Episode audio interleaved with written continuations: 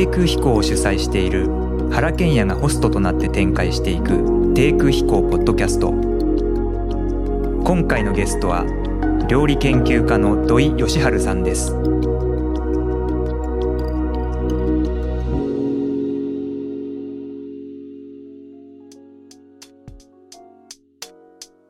えー、土井善治さんあのいらっしゃいませ。はい。あのお忙しいところ本当ありがとうございます。どうぞ。あのよろしくお願いします。土井善治さんは、えー、1957年の生まれですから、はい、まあ、僕58年なんで、はい、まあ、ほぼ同じ世代っていうことなんですけども、ねはい、まあ、皆さんもよくご存知だと思うんですけれども、あの美味しいものえー、研究所ですね。美味しいもの研究所っていうのを始められて、あの、まあ、大阪と東京と、ね、今ほとんど東京拠点に東京ですね。もう移ってしまって。はい。まあ、NHK の「今日の料理」とか、はい、あのテレビ朝日の「おかずのクッキング」とか、はい、まあ、そういうテレビでもご活躍をされてますし、はい、あのまあ、料理教室を通じて、まあ、活動されているわけですが、同時にあのいろんな大学でも、あのそうですね、まあ、教えてらっしゃるんですね。この頃はやっぱりあの料理っていうようなことを通じてね特に和食の場合はそれこそあの日本の文化あるいは大昔の歴史とねあの一つのこうつながりが強いものですから和食っていうようなものを、まあ、若い人に伝えたいという気持ちが強いんですね。なるほどまああの本当にお忙しくて八面六臂のご活躍だと思うんですけれどもあのツイッターもねすごくあの熱心にされていて僕もそのなんか土井さんのツイッターが時々こう目に入るんですよね。はいでするとものすごいリアクションの数なんですよね。もうフォロワーも今55万フォロワー。そうですね。なんかすごいてしまいますね。写真入りでちょっとした土井さんの解説が入ってるんだけどもやっぱ3つもなんか何万っていうリアクションがあってですねやっぱり料理っていうのはすごいなともう改めていつも思うのとやっぱそれ結構勉強させていただいてるんですね。はいはい、まあそういう感じなんですけれどももともとはその土井さん一回僕はあの暮らしを知る人というね、はいあの、まあ、無印良品の広告なんですけども、はい、これであの取材をさせていただくことがあって、はい、まあ、土井さんの、まあ、経歴とかその時にお伺いしたんですけども、はい、あのもともとはその、まあ、大学の頃にですね、あのスイスとかフランスに留学されて、ね。まあ、フランス料理をあの研究することから、まあ、スタートされたっていうことなんですよね。まあ、その土井さんが、まあ、今はあの一汁一菜とか、はい、まあ、そういう日本の料理のことについて、はい、まあ、ぐっとこう入り込んでこられてる、まあ、この感覚はですねあの、まあ、僕なんかはちょっと畑は違うんですけども、はい、やっぱりまあデザインをずっとやってきてるわけですけども、デザインのその発祥というとモナリズムっていうところからどうしてもスタートしてくるので、まあ、西洋近代っていうところと、ですからそのラスキン・モリスとかバーハウスとか、そういうところから入ってきていくんですけどだんだんそのまあできるだけ何もしないんでとかね。やっぱりそのまあやっぱり自分の風土みたいなものにこうずっとこう息づいてきてるものにだんだんこう入り込んできてとにかくできるだけ何もしないっていうことの方がいいんだっていう感覚に最近なってきてるんで、まあ、土井さんのそのお書きになってるものとか見ると、はい、結構まあすごく共感できるっていうか、はい、まあ、同じことにまあ世代も同じですし、ね、同じように気づいてこられたんじゃないかなと思っていて、はい、まあ、その西洋料理を学んだ土井さんが日本料理の特に家庭料理にね、はいはい、こう目覚めてこられた経緯についてちょっとだけ、はい、あのお話しいただけると思うんですが。まああの経緯と言いましたらもうまあ皆さんが聞かれてる人はご存知かどうか分かりませんが私の父が、まあ、料理研究家土井勝ということですね。結構まああの NHK の開局当初から「えー、今日の料理で」あの指導するという。ですからその当時まあ料理の情報なんてない時代ですからね。そういう意味ではあるいはプロの人なんかでもあの料理のレシピなんてえー、ブックなんてないわけですよ。だからあのー、まあ家庭料理においてもあるいは基本とされるまあ日本の料理なんかのて、えー、いわゆる料理書を作ったわけですね。だから多くの人がまあ家庭あるいはプロの人もそこから学ぶ機会があの今日の料理のまあテレビができたいうところからのきっかけなんですね。そういう意味であの私はいずれにしても、まあ、父の家庭料理を、まあ、担うというかそういうようなつもりがあの割と大学以前からあったんですけどもね。だけども料理って言ったら何かその当時はまだまだ叩き上げとか中卒でみんなこう料理屋に入ったりする時代でしたからもう早く料理の世界に入りたいということからそんな思いがあの余って、えー、フランスに行くわけですけども。まあ、フランスから帰ってきてからまた日本の、えー、吉兆で、はい、あの修行味吉兆で修行するわけですね。はい、そして、えー、まあまあ父のね料理学校の方が、まあ、時代とともにあのー、まあ、食の多様化とともに、まあ、今までの花嫁修行みたいなシステムが、えー、なくなるんですよ。そうするとまああの生徒の数がまあ減るというようなことがあって、まあ、吉春手伝いというようなことがあって戻ったというのが実際なんですね。だけどもそこから家庭料理とプロのギャップによって自分で悩むわけですけどもそれはあのプロっていうのはこうやっぱり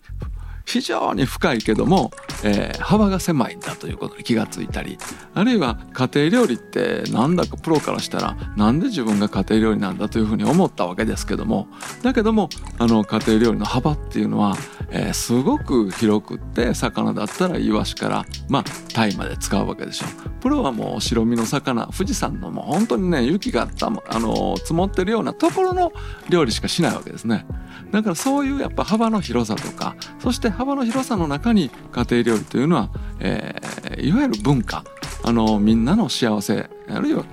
生活と結ぶというところでああ自分って何も知らなかったということに気がついてどんどん家庭料理の方に行くわけですけどもね。はい、まああのまあ生活っていうのは、はい。特に何もしないっていうようなねことをおっしゃっていて、はい、そのまあ、特別なことをやるわけじゃなくて同じことをひたすら反復していくっていうのが暮らしであってそのだけど反復するから分かることっていうのがあるっていうふうに、ね、まあ、あの書きになっていて僕はそれすごく共感するんですね。はい、まあ、僕らデザインもやっぱりまああの基本的には普段の暮らしの中にことさらデザインなんか仰々しいものがこう露出してるのはかっこ悪いことであってやっぱ普通何もないあのことの中に、まあ、溶け込んでいて、まあ、素晴らしいわけですから。だけどそれはその素晴らしさっていうのはことさらわからないけども反復しているうちになんとなくこういうことなんだなっていうのが分かってくるわけですよね。ですね。ですからそういう意味ではそのプロフェッショナルのスペシャリティの、はい、まあだからガストロノミーとかっていう、はい、いわゆるこうまあ蓄積されてきたその料理のそのいわゆるノウハウと全く違う次元で、まあ、食があるっていうことにまああのまあ、僕らは土井さんのこう、まあ、活動からですね、まあ、気づかせていただくことが多いんですけれども、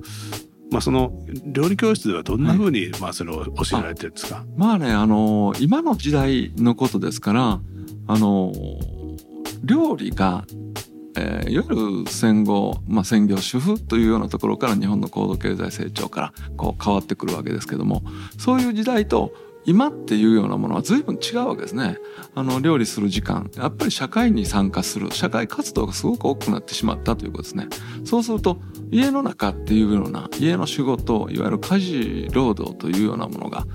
えー、誰も いなくなったというそれで外食でいいじゃないとかあるいは中食っていうようなものでどんどんどんどん発展していくわけですけどもでもあのまあ多くの女性がですね、えー、自分がいい家庭幸せな家庭を持ちたいとかねあるいはあの子供が生まれたという時に自分で料理したいって料理頑張ろうってなぜかこれをね思うというのがね料理の不思議なところで、えー、そこのところををあのと、えー、現実社会活動をしながら家に帰ってきて料理できないというところでもう本当にね苦しんでるんだということがね私自身は気がついたんですね。ですからそういうことからまずはあの何を作ろうと思ってるのって言ったら何を作ろうかわからないぐらいに毎日があの同じものを作ってはいけないと思ってるしあの食卓の上をたくさんえー、お料理を並べるのが、えー、まあいいお母さんだというふうに自分が母親にしてもらったことを自分が実現しないといけないと思う。そんなんできっこないんですよね。実際に。だからあれって思ったら我々私なんかが仕事してたり実際に実際にあのまあ料理屋でまかないなんかを作る。とりあえずご飯があって味噌汁でこれでもう食べれるわけですね。そしてそれが一汁一菜っていうことのあのきっかけというか自分の実生活、まあ、くらあの暮らしの中にある、えー、食のスタイルですね。それをこれでいいんだよって何もあのややこしいメインディッシュから作ろうというのね。あの魚料理か肉料理かっていうようなことじゃないっていうことをねまず伝えたかったんです。そしたらみんなが「損でいいの?」ってあの気が楽になった肩の荷が下りたとかね。そしてまたそれを毎日先ほどおっしゃった、えー、1年まあ朝昼晩ですか？食べ続けて死ぬまで食べ続けても飽きないっていうね。それがあの汁飯食うっていう味噌汁ご飯漬物の中にあって、えー、それが健康を害することもない、えー、誰でもできるじゃないか。時間あったらご飯さえあったらもう家帰って10分あればね自分で作れるっていうことがあると。そんなにね日本ってあの和食には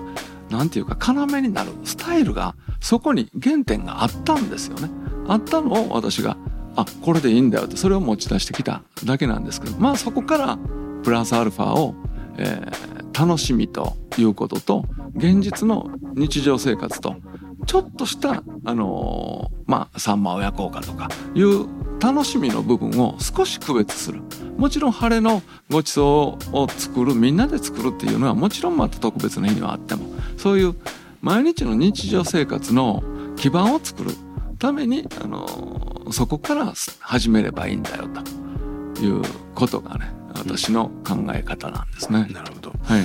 まああの2016年に出された一汁一菜で良いという提案という,、まあ、書籍ですけども、これもまあ大変よくまあ売れてるっていうか、まあ、やっぱりまああのすごくいい本だと思います。もう料理の考え方を超えてね、はい、やっぱりまああの日本のこうというところに蓄積されてきたあの何か美意識というか、ね、まあ、あるいは知恵というかね、はい、まあ、そういうものをあの料理の観点から、まあ、非常に的確に取り出した本だなと思って、はい、まあ、感心してるんですけど。もまあ、一汁一菜っていうのは基本的にご飯を中心とした、はい、あのまあ、汁とおかず。そうですねえー、その原点が、まあ、ご飯と味噌汁で、うん、まあ、それにこう、まあ、このものがつくっていうか、はい、そ、ね、その形を一汁一菜というわけですね。はい、それはあの最小限のスタイルとしてるわけですね。なるほど。その一汁三菜とかいう方もあるんですけども、はい、一汁一菜と一汁三菜はどんなふうに違うんですか？一汁三菜っていうのがですね今の日本の、えーまあ、健康な食生活のスタイルとしてまあ、栄養学であるとかあの国の方が一応指針として持ってる形だと思うんですね。でもそれっていうのは栄養学っていうことですから西洋のいわゆる世界中のこうものの考え方を日本に導入した。西洋にはメインディッシュっていうものがあるんですね。常にあのタンパク質とか筋肉脂肪を取るものが中心になる。それが肉料理でまああるわけですけど魚であったり。そういうようなものを入れたら日本にメインディッシュってないんですよ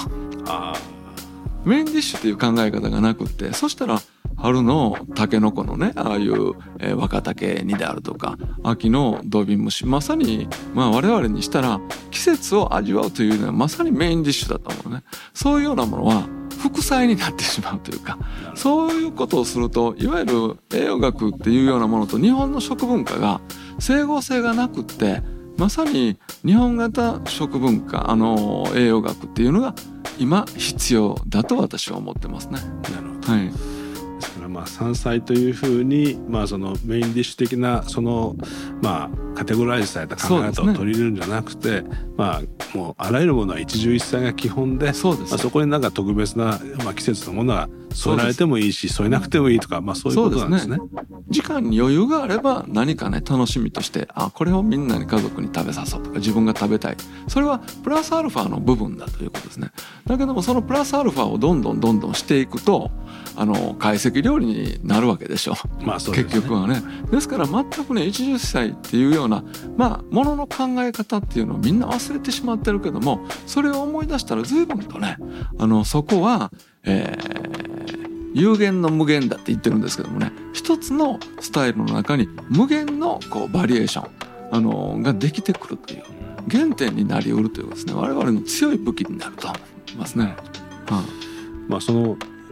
まあ、和食の基本は素材、はい、季節の移ろいと素材っていうことですがあの素材を生かすにはまあシンプルな料理が一番いい、はい、そうですまあ、一手間かけるとかじゃなくてもうごく簡単にシンプルにまあ扱えばいいっていうことなんですが、はい、シンプルに扱うっていうことはともするとなんかこうまあ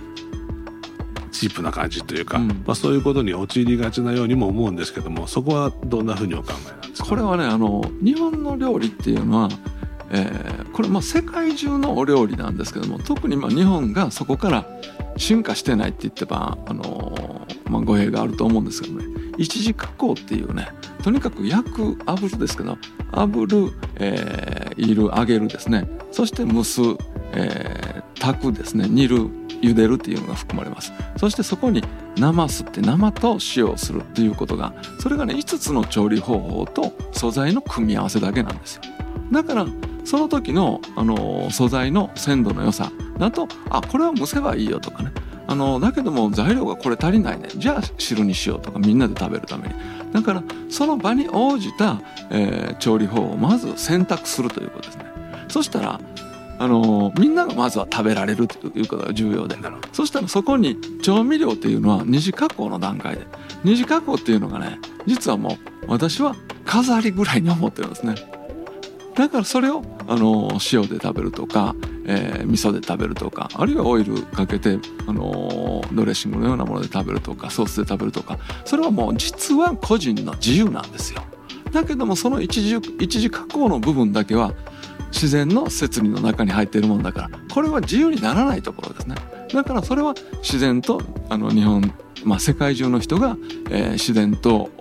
中から食を、えー、見つけてきて自分たちのものにする。料理っていうようなものが自然と人間の間にあるんだと。まずは食べられる。ですから原さんあの、えーと、まな板ですよね。まな板っていうようなものが今の、えー、西洋料理におけるプレートです。だからプレートっていうのはそこに肉を置く。そして、えー、例えばそこに、まあ、ちょっとソースを置いたりして自分の好きな寸法に切って塩を振ってあるいはマスタードをつけて横にあるサラダと一緒に突き刺して食べるこれはあのまな板中世におけるまな板をいまだにプレートでやってるわけですねだからあのフランス料理でも何料理でも食べる人が調理に参加してるんですね。なるほど、うん、そういう面からすると日本だって、えー、昔は今だってお醤油をつけて刺身を食べる。えー、それにこの頃だったら焼き目をつけといて塩で食べるとかね。そういうのもありますけども。だから味付けっていうのは本来は個人的なクリエーションの部分として楽しめばいいという。こういうふうにダッとこう分けてしまうとすごく分かりやすくなると思うんですね。それは分かりやすいですね。はい、だから箸でちょっとこうネギを添えたりとか。そうそうそう。自分でしますあれはまあ調理の一環として、はい、まあこの食べる側に残された調理の部分が結構あるということですね。そうですね。うんまあでもそういうものが、まあ、シンプルな料理があって、あのー、そのまあ著書の中であのご著書の中でこう、はい、お書きになられててあの美味しくするっていうかね、はい、必ずしも美味しくなくてすらいいそうですねその発想は僕は結構意表をつかれたような気がしていてあのなんか美味しく作らなきゃいけないっていうことも一つの脅迫観念としてあるんだけども、まあ、その非常に肉とか煮るとか焼くとか、うん、あの生酢をするとかそういうことの基本をちゃんと普通にやってれば、うん、場合によっては美味しくなくなってしまうこともあると、うん、だけどそれでもいいと。そうそうそう。だからそういう。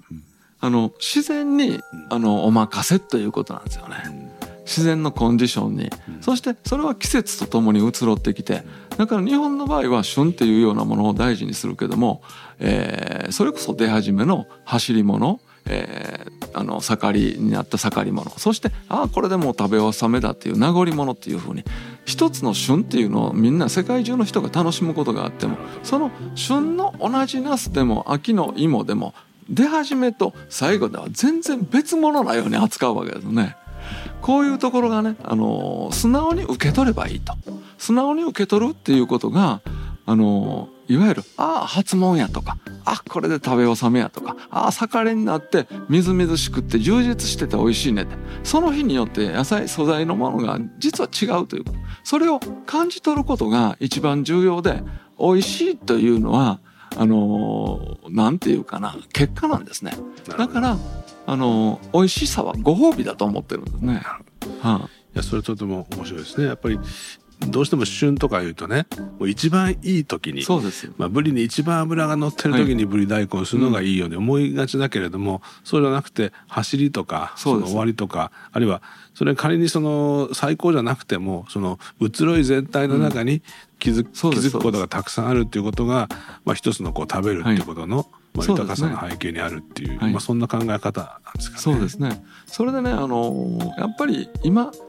日本人というのは実はね味覚いうのはちょっと二の次の世界のことなんですよ。でも世界中が美味しい美味しいっていうようなことを一番あの大事なこと。まあまさにフレンチなんかは美味しいっていう結果っていうものをね大事にするんですね。でもあの例えば日本の熱々とか、えー、出来たての冷たいものとかいうようなものって炊きたてのご飯って味なんて分かんないんですよ。それが美味しいのは熱々だから。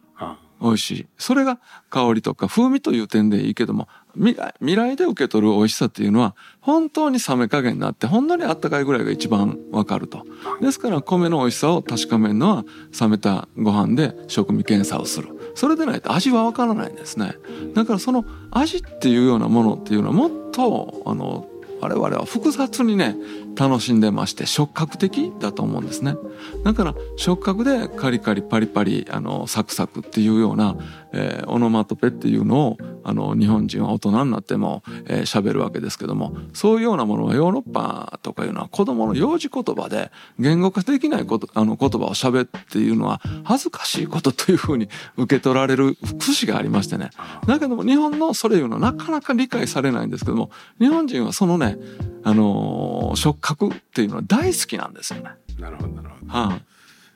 まあねあのー、やっぱりなんかその風情のことをまあ物の哀れっていうねおっしゃってましたね。そうですね。元織宣長が言ってるような、まあ世界だと思うんですけども、はい、まあ当然それはその季節の移ろいだけじゃなくてその生まれてきたね生まれたてのもののなんかこうツヤツヤしたものもあれば、ね、あの朽ちていくなんか寂しさっていうか、そういうものもまああるわけでそういうものをこう移ろいの中で全体としてこう味わっていくっていうかそうです、ね、まあそういうことに気を通わしていくっていうかね。そうですね。あとあのー、僕は同時にあの元織宣長の、まあ、比喩は、まあ、当然だと思ったんですけども、はい、イチローの、ね、話も出てきててあのイチローという野球選手があの平常心っていうか、はい、まあ、彼はそのホームラン打っても、まあ、表情変えないし、ね、まあ、今日はたまたまホームラン打ってた、はいはい、それはホームラン打つために努力してるんじゃなくてあの非常に高い日常非常に高いあのスタンダードっていうスタンダードのポジションを、まあ、普通の人もちょっと高めに上げといて、はい。はい、まあ、今日はヒット打てなかったけどもでも打てる日常は作ってるっていう、はい、まあ、そういうことに動じない感じっていうか、まあ、そういうレベルの高い水準まあ標準っていうのをね、まあ、作っていこうとしてるんだよねって話を、まあ、あのされていてそれも僕は僕は非常にこう納得がいったんですね。からまあやっぱり本当どっちかというとその今西洋の料理のあのシェフがどうのこうのっていう、はい、まあそのシェフの技術と、はい、ガストロノミーの技術のその蓄積とそのまあプレゼンテーションの素晴らしさで料理が語られることが多いんだけれども、まあその日本のまあ土井さんが特に語られてる料理の世界っていうのは全くそういうこととは違うところにまあ非常に高度なものがあるんだなっていうことを、まあ、非常に感じておりまして。あのまあ非常に共感しました。うん、豆腐の話なんかも面白かったですけどね。そうですね。もうあのー、日常がね随分美意識が本当に日本人って美意識が高くて、はいはい、その美意識っていうようなものの中にこう正しさとかが含まれてくるという感じがしますよね。うん、そうですね。うん、まあやっぱりそのまあ、島国のちょっと外れの方にある国ですけれども、まあ、そういうところにこうまあたまたま蓄積されて、まあ、蓄積されてそこから出ていかないものだからずっとこう熟成されて、まあ、守られてきたもので守られてきたものをやっぱりまあなんていうかまあ、さらに受け継いで守っていくってことが、まあ、どっか必要なんだと思うんですけどもおっしゃる通り日本人の暮らしっていうのが劇的に変わってしまったので、はい、あの一汁一菜をこう守っていく暮らしっていうのがね、うん、本当にこうなくなりつつあるわけですよね。まあ、そういうところでやっぱりもう一回、はい、でもそれはなくなっていくわけじゃなくてそのそういう土井さんがおっしゃるようなことに、まあ、忙しい人たちがどっかでこう、はい、あなるほどそうだったんだって気づくことで全然、はい、まだ継続して受け継がれていくと思う、うん、そうですねいいんですかね。はいまあ、あの日本ってあの牛肉だって何だって食べる環境というのはあったと思うんですね。でも仏教でもってそれをあの禁止にしてみる。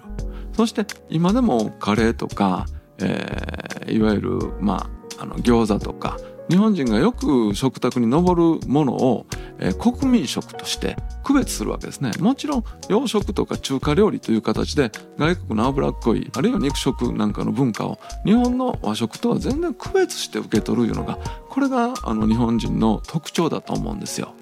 えー、日本人が作り上げたあの例えば冷やし中華みたいな中国行ったらないですよね。ああいうのは向こうの暑い国で食べたらお腹が痛くなる。日本はそれがあの冷たいから気持ちがいいということで中華に仕立ててしまう。でも日本人が作っても中華料理として日本料理にしないっていう。こうしてねなぜそれか分かんないけども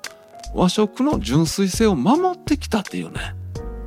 なるほど。あの未だに残ってるのが不思議なんですよ。このね不思議さをすごく思うわけだけどもその守るべき大切なものが何か和食にはあって実は和食のこのいうのに自然とつながってますので、えー、結局和食のメッセージはインターナショナルのメッセージになり得るもんだと思ってるんです。なるほど。はい。まあ本当にお話をお聞きしてるとあの我が家を得る思いで、あの本当にあの思わず聞き折れてしまいますけどもちょっとここであの、はい、休憩して休憩挟んでもう一回もう少し深いお話を聞いてみたいと思います。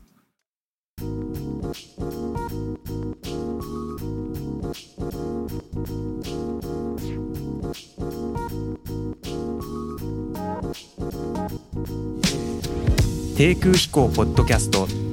前半はいかがだったでしょうか？後半では料理における見立て方についてや